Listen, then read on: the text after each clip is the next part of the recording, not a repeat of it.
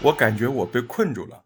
当我开始日更或者周更，呃，一个专辑的时候，我觉得我就没有精力和体力再做新的呃开拓或者尝试了。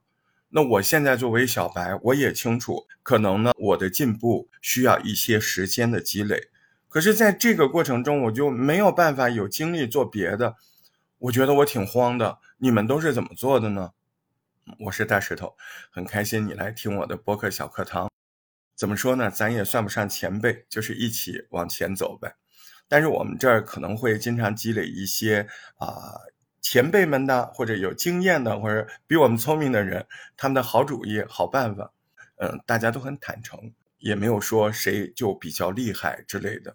那好的经验我们就总结嘛。前两天就有人问到这个问题，我也其实一直有这个问题啊，没想到答案是如此的简单。呃，我就问一个我们圈子里哪有搞钱小能手，对吧？那比我会搞多了，但是我特别佩服他，他的这个节目之多，平台之多，呃，搞钱之多，我都觉得是我必须要积极向他学习的。嗯，我就我就套他话。哎，没想到人家不用套，嗯，我就说你这个你怎么弄的？你现在这一档节目要日更，我也知道基本功很重要，可是也不至于你那么多平台五档节目都在日更，你还天天出来跟我玩儿啊？你是怎么做到的？他跟我说，你看我生活中不是卖房子的吗？从前我就知道一个道理，所以我做更新呢，只卖现房啊，我不卖期房。我说什么意思？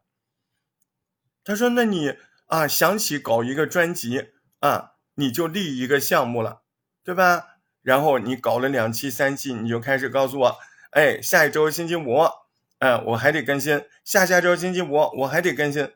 那你受得了的，对吧？那你如果你有五档节目，那你是不是周一到周五你每天都在做节目？他说：你看，像你像我还要上班。”那根本不可能。那我说，那你是怎么做到这个？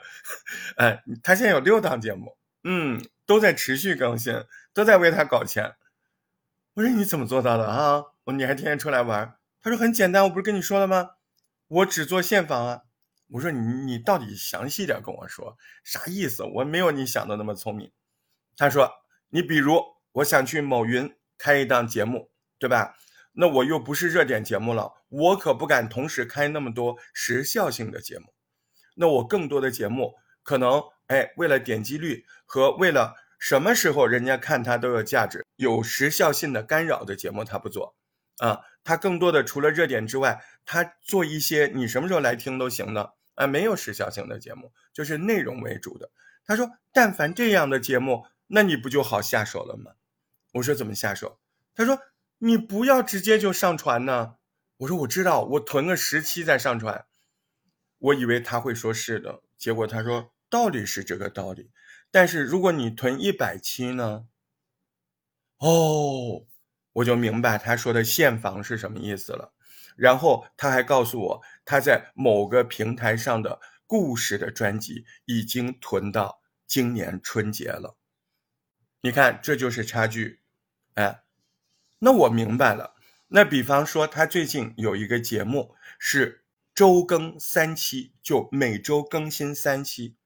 他说我都几个月没有打开那个那个网站了，照样更新。为什么呀？他说我老早就算好了，一周三更，一个月有四周，对吧？那就一个月有十二期，对不对？那十个月就一百二十期啊。那你这么算，你感觉压力挺大？我不。我我就是有空，我就要完成个一个月的，比如说上个周六我就又完成了一个月的，就十二期短节目，啊，这就跟录有声书差不多，对吧？你只不过是换了个语句，换了个语气，哎，那你说故事，你还是得说故事，而且他说你这样准备素材的时候，你会比较系统，你这样囤节目的时候，哎，您的投放就可能比较有打法。又根本不会影响你正常生活。他说我有的时候五天我要出差的话，我也没时间搞。可是可是我有时间的时候，我在死搞啊。我觉得他讲的特别有道理，对吧？就是哎，我有时间的时候，我把这个节目是更新到这个三周、五周、八周，嗯，而不像我们大部分的小白，觉得能够还有三四期节目，还就在那儿安心自得，都不知道进取，不知道早做准备吗？我现在知道了，以后我开新专辑，这种不是热点类的啊，没有时效性的专辑，我得跟有声书似的，我不囤个五十期，我都不开，要不然开了不就又是压力了吗？啊，那我一段时间我集中生产个十十几期，再往上堆，再往上堆，这样我永远是主动，而不是被动，而不会觉得，哎呦，我又要怎么样了啊？我的时间又被影响了。你都是废话，您都是借口，您都没有积极的去找原因，找解决的办法。我也是这样，但是幸好我有这样的朋友，哎，而且幸好你也有我这样的朋友。你看，我们共享了，共享了。大石头，你你这么好的办法，你告诉这么多人，我也问过我那朋友啊，嗯，你这么好办法，你告诉我，他说第一，你是我朋友啊，第二，你又不一定做得到，你这个气人呐！对我现在也告诉你，我不怕告诉你啊，你又不一定做得到，你真的是那个能管得住自己的人吗？你得了吧，有本事你就更新个六十期，砸在我脸上，我很愿意被你欺负。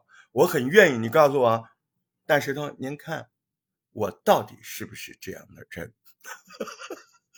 感谢您收听我的播客小课堂。嗯，如果你觉得我的分享很真诚，或者觉得我的这个办法还挺不错的，让你警醒一下，那你就留个言，打个赏呗，对吧？行为第一，是不是啊？